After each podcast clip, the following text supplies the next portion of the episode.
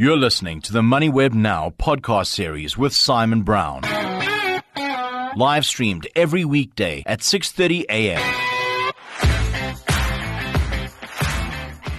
It's Wednesday, 28 February. We've got Woolies results due within the hour. I'm Simon Brown, coming at you live and loud from the MoneyWeb Global Headquarters in Johannesburg, South Africa. On the show today, uh, Odwa Magwentshu. Uh, Trive, South Africa, Motus results. Man, struggling consumers hurting that. And then Grindrod, results out next week. We got the trading update yesterday. Uh, Daniel King from uh, Merchant West Investments, valuing property stocks. They trade at discount to net asset value and strong yields but he has some thoughts. Mitchan Adams, uh, CEO and founder in Aions Creative Technology, and investing in your student years, why is it mattering, and impact investing at that point. Uh, the show is brought to you by Stanlib. Visit stanlib.com to get in touch with one of their investment specialists. Stanlib Asset Management is an authorized financial services provider.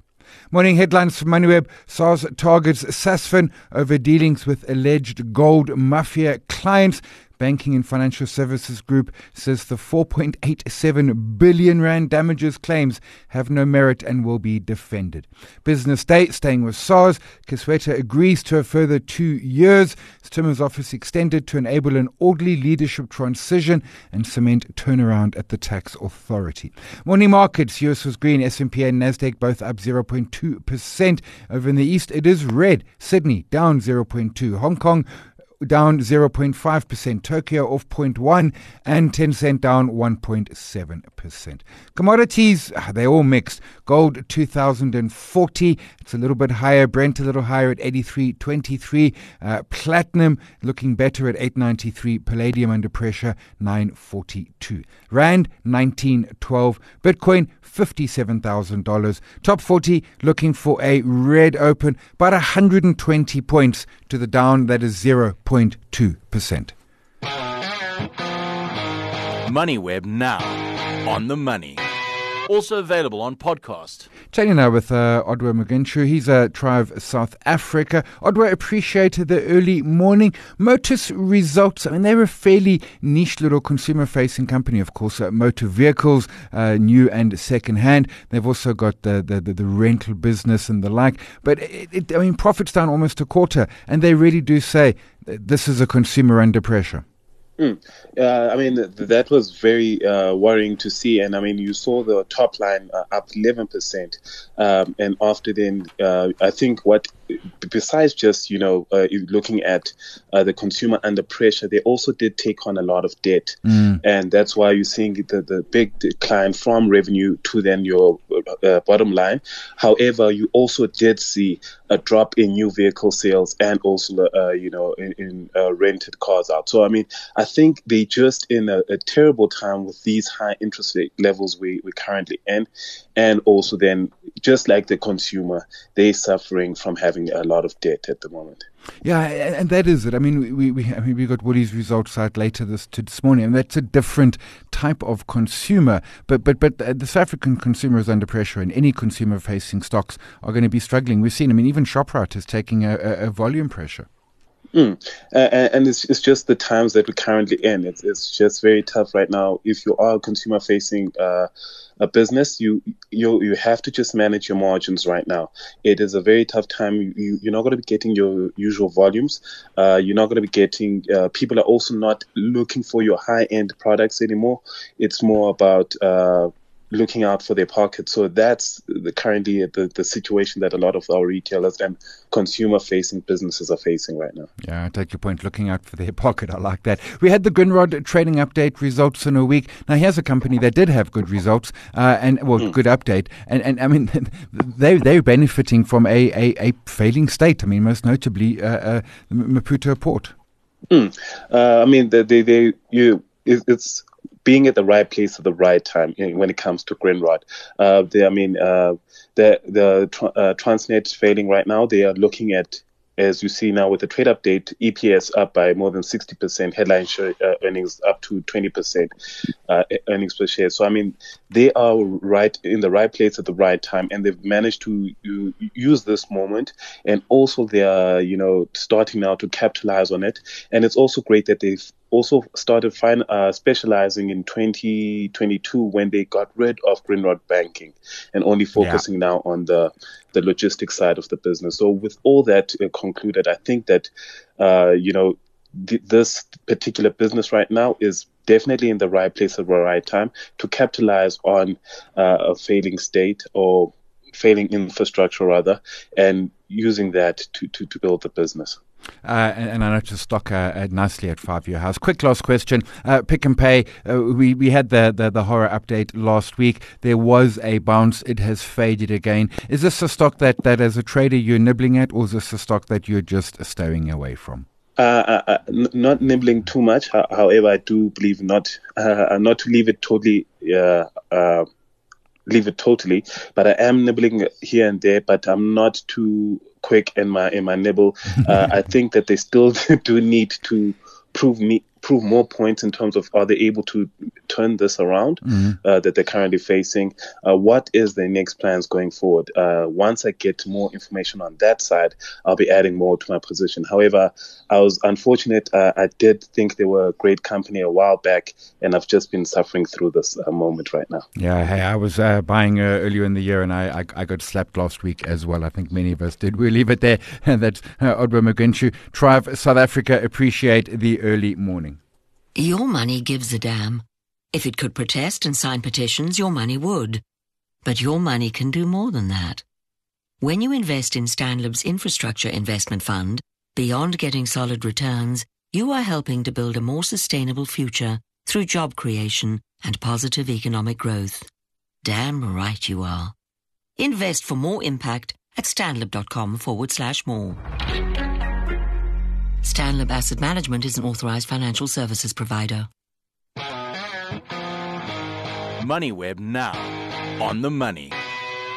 Chatting now with uh, Daniel King, head of fixed income merchant uh, at Merchant West Investments. Daniel, uh, welcome to the show. A, a presentation that, uh, that, that you were doing earlier, and I, I, caught some of it, talking around REITs, uh, listed property stocks. I mean, discount to net asset value is certainly attractive, uh, in some cases as wide as thirty percent. Yields looking good, but you make the point compared to perhaps the sort of risk-free, the bank rates, the bonds, yields are perhaps a little bit so-so.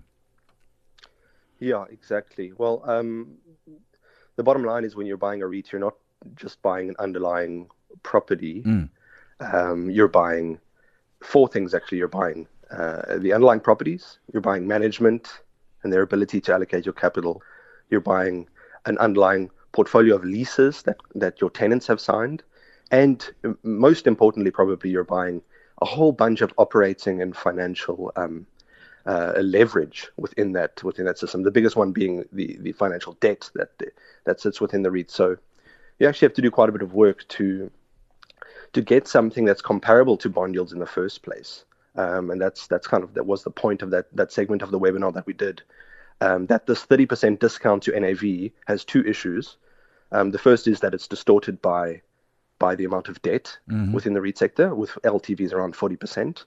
Um, and the second thing is that that uh, that the NAV itself is is potentially stale, um, as the kind of so-called independent valuers in, in the South African market are quite slow to adjust those cap rates, the the, the mm. capitalization rates at which they value the properties to yeah. to bond yields, like you say. So, I mean, in just very simple terms, as bond yields rise, you know the capitalization rate on all assets needs to rise mm-hmm. um, to reflect that that that higher base rate of interest rates, and so we haven't really seen that to any significant extent in the property sector. And once you adjust for this underlying leverage, firstly, and the the fact that cap rates should be increasing for all assets, um, we have found that we're, you know, the 30% to, uh, discount to, to book values in the in the listed REIT sector is more or less appropriate. Um, appro- skewing between appropriate to actually moderately overvalued potentially, um, if we account for other things as well within the REIT sector. So, um, you know, we don't uh, think there's much to be excited about there. Um, and if you don't have to have an exposure to listed property in South Africa, um, I don't see a very strong reason to. Yeah, I, I, take your point. I mean, it, it, I mean, thirty percent sounds attractive, and certainly that's the sort of mm. old school methodology. But you know, valuations mm. are perhaps a, a, little bit slow, and and then it's yeah. yield. And I mean, sure, I can get some nice yields, eight nine percent maybe. I can go and buy a, a, government bond and get and get ten percent, which is a much exactly. less riskier uh, investment for a, a frankly exactly. better return. Yeah. Yeah, so so you know that yield always needs to be viewed in the context of potential growth. Mm. Um, so so this is not the mid uh, 2000s to mid teens where your commercial property sector was delivering you know net yeah. property income growth close to double digits, sometimes even double digits net property income growth. This is a situation now where we're facing an acute surplus of office properties mm-hmm. um, in the South African market. Um, some might say an acute surplus of, of large kind of retail properties yeah. as well. And so what that's going to mean is for some time, the the dynamics there are quite deflationary. Um, uh, and so, you know, huge states of over-rentedness um, in, in, in retail and office properties exist right now in, in certain key nodes within the country. Not everywhere, but but in, in big chunks of the urban areas in the country. So that means that your growth expectation needs to be tempered quite significantly um, for organic growth in the listed property market. Mm-hmm. Um, and, and naturally, that means your yield needs to rise because, like yeah. you say, you can do 12% in a bond. So um, if you're only going to be doing a long term growth of maybe 3.5% um, to 4.5% in listed property, organic growth, um, then where does your, your property yield need to be? Naturally, it needs to be right up at 12, 13% because you need to earn an equity risk premium over and above the bond. Yeah. Um, In, you know, in normal periods. So, so that again, that points to the fact that you know, uh, yes, the yields look look high in absolute terms, but once we control for growth dynamics and once we control for leverage, um, and the state of supply, uh, you know, it, it it's pretty easy to justify the valuation. Gotcha. You mentioned LTVs, and I, I, was, as you were saying that, I was thinking back to the sort of 2017, 2018, when, when this sector peaked. I mean, ahead of the pandemic, yeah. when LTVs were high, when when premiums to NAV, mm. when yields were low, LTVs at around 40%. I mean, is, there's, there's two tricks here. The one is, of course, loan to value, and well, is that value, to your point, stale, which yeah. It, yeah. is 40%, because intuitively it looks better. Do you think it's good enough? Uh, no, I don't think it's good enough. I think in certain sectors it's not good enough. Um, uh, keep in mind that uh, in, in many instances, um, the banking sector so will, will, you know will extend loans to to listed property companies mm-hmm. with covenants attached to them. Yeah, yeah, So in some cases, those covenants are as low as a 50% LTV or a 55% LTV, meaning if you cross this threshold, um, we're going to take control mm-hmm. of the cash flows coming in and out of the business uh, effectively speaking. And so you're actually quite vulnerable to um, impairments on the value of the properties uh, when you're sitting at a 40 to 45% LTV, like some of the REITs are. Um, you know, a 20% or 30% impairment, which I've argued is not out of the realm of possibility. It's quite plausible, actually. Mm-hmm. You know, that kind of thing leaves you very uncomfortably close, if not in breach of existing covenants. Um, and so it's not enough of a safety net. If you go through enough cycles with a 40 to 45% LTV, at some point you're going to cross those covenants and you're going to cause a liquidity crisis in the business, which causes a ultimately the market's going to abandon you, the equity market, yeah. which we saw. Yeah. yeah. Um, and so and so that's that that's why it's kind of uh, I, I think flying too close to the sun. Um, something closer to 30% for me is more sustainable, especially in in the current condition. That's not to say there are subsectors within property sure. that are not, you know, just, uh, struggling with this um, kind of deflationary dynamic. Obviously, there's sectors like storage. Um, there are also sectors like um, logistics to some extent that are not that are not in a state of oversupply, generally speaking. And so there you may be more comfortable with higher LTVs, but because they're generally in an inflationary state. But in office and retail, I I, um, I think as an equity investor, you should be quite vigilant about making sure that the balance sheet of the underlying business that you're investing in is, is quite conservative. I take your point absolutely, and I, I yeah, LTV at 40 is better, but maybe not good. Uh, perhaps is the point. We believe that there. That's Daniel King, head of fixed income, Merchant West Investments. Appreciate the early morning, and that's our poll today on uh, LinkedIn and uh, Twitter. Are you seeing value? I mean, on the surface, there certainly is value in the sector, but as Daniel says there, when you start to scratch, mm, we've got to be a little more selective. Have your vote. Have your say. LinkedIn, Twitter. Your money knows that reaching new heights means turbulence. But what if you don't have to feel it? Our partnership with JP Morgan Asset Management gives you access to a broad range of global strategies. So when you invest in Stanlib's Global Multi-Strategy Diversified Growth Fund, your money can withstand the ups and downs caused by market fluctuations. Seek more returns at stanlib.com forward slash more. Stanlib Asset Management is an authorized financial services provider. MoneyWeb now on the money.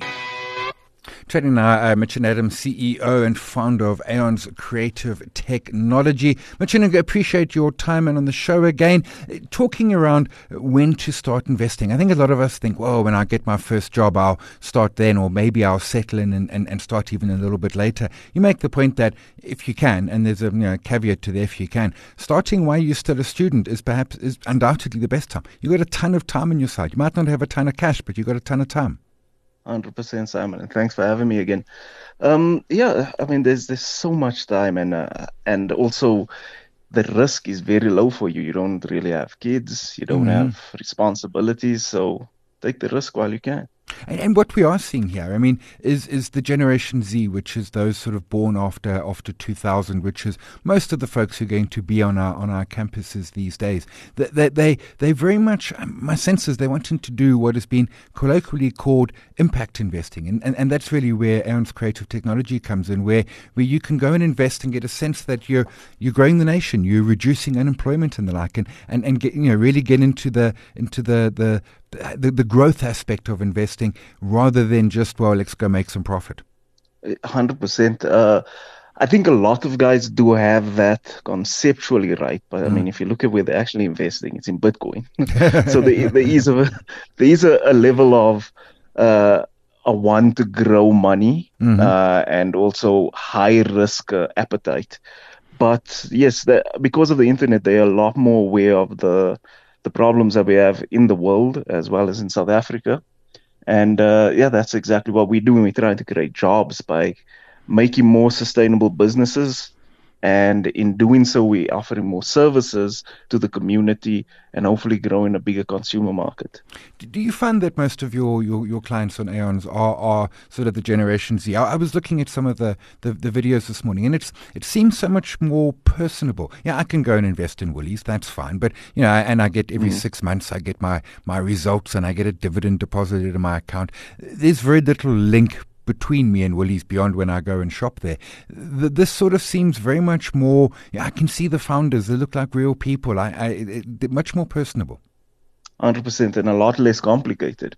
True. Uh, I mean, if you're gonna go invest online, you're gonna have to get a broker in between. There's admin fees, uh, candlesticks, and you, you, literally need an economics degree to do that. And if you're still studying economics, you don't actually know that.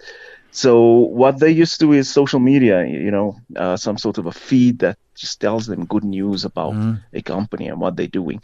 That's what they look for, and uh, that's essentially what our platform does. Gives them the information they need to know mm-hmm. um, in order to get them excited about something. Gives them a sense of ownership, and we take on I guess, the management aspect to try and mitigate the risk for them. And, and then, do you find as well, because I mean, again, you know, you, you, can go from what fifty odd bucks, you can keep it really small. Is, is that a big attraction mm. for, for, for the Gen Z? Which I suppose, a as a student, you you've you simply got less bucks in your pocket, but also b you can spread it around yes. a little bit more. You can, and it is because we're doing fractional ownership. Mm. You can start at fifty, and you can go up a bit higher if you want. Uh, I feel some guys they're trying to test out this model. Yeah, so yeah, they put in yeah. 50, but the less you put in, the less reward. Uh, it's very different to savings. So you can just put it in once mm-hmm. and then leave it and let it grow. Uh, whereas savings, you have to keep putting it in every single month. I think if you took that approach of a savings uh, aspect where you put in that 50 every month because you can't afford the 50, mm. you'll find at the end of the year this stacks up to something decent, which then gives you a much bigger return. I take your point on that. Uh, uh, if, you, are doing it slowly, then, then then again use that time, which is when you when you're a student, you've got time in abundance. Mitchan Adams, CEO, founder, Aions Creative Technology. Appreciate the early morning. MoneyWeb at midday is South Africa's fastest paced audio news and current affairs show. Give me 30 minutes and I'll give you the country and the world. This is what you missed. We must always remember that the debt was entered into between SANRAL and the Department of Transport, who are, by the way, very silent on this because everyone is doing the talking when it's actual debt that SANRAL entered into when they built these roads and decided uh, through the SANRAL Act to introduce tolling on Gauteng's roads. These are their roads. And we've also said, why is Gauteng paying for and agreeing to maintain SANRAL's roads? They're not on Gauteng's assets register. Live at noon weekdays and then up as a podcast on moneyweb.co.za. Moneyweb at midday with me, Jeremy Maggs, when you need relevant news quickly in your own time. That's it for today. Yesterday we were chatting with uh, Gary Booysen from Rand Swiss. We were talking the Sasol results, almost six billion in impairment. We asked Gary if there was value in Sasol. He said, yeah, he thought there probably was. Uh, we asked you if there was value in Sasol, and almost two thirds of you agreed with Gary and said, yeah, you thought that there was. A quarter said there are better options offshore. The rest saying eh, not le- not yet. This has got a long way to go still. Have your vote. Have your say. LinkedIn and Twitter. This show is brought to you by Stanlib. Visit stanlib.com to get in touch with one of their investment specialists. Stanlib Asset Management is an authorized financial services provider.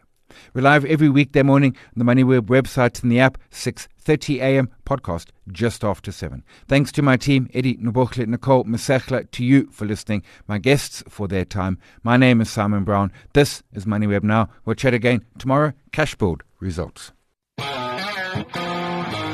You've been listening to another MoneyWeb Now podcast, posted every weekday at 7 a.m. on moneyweb.co.za. MoneyWeb Now, on the money.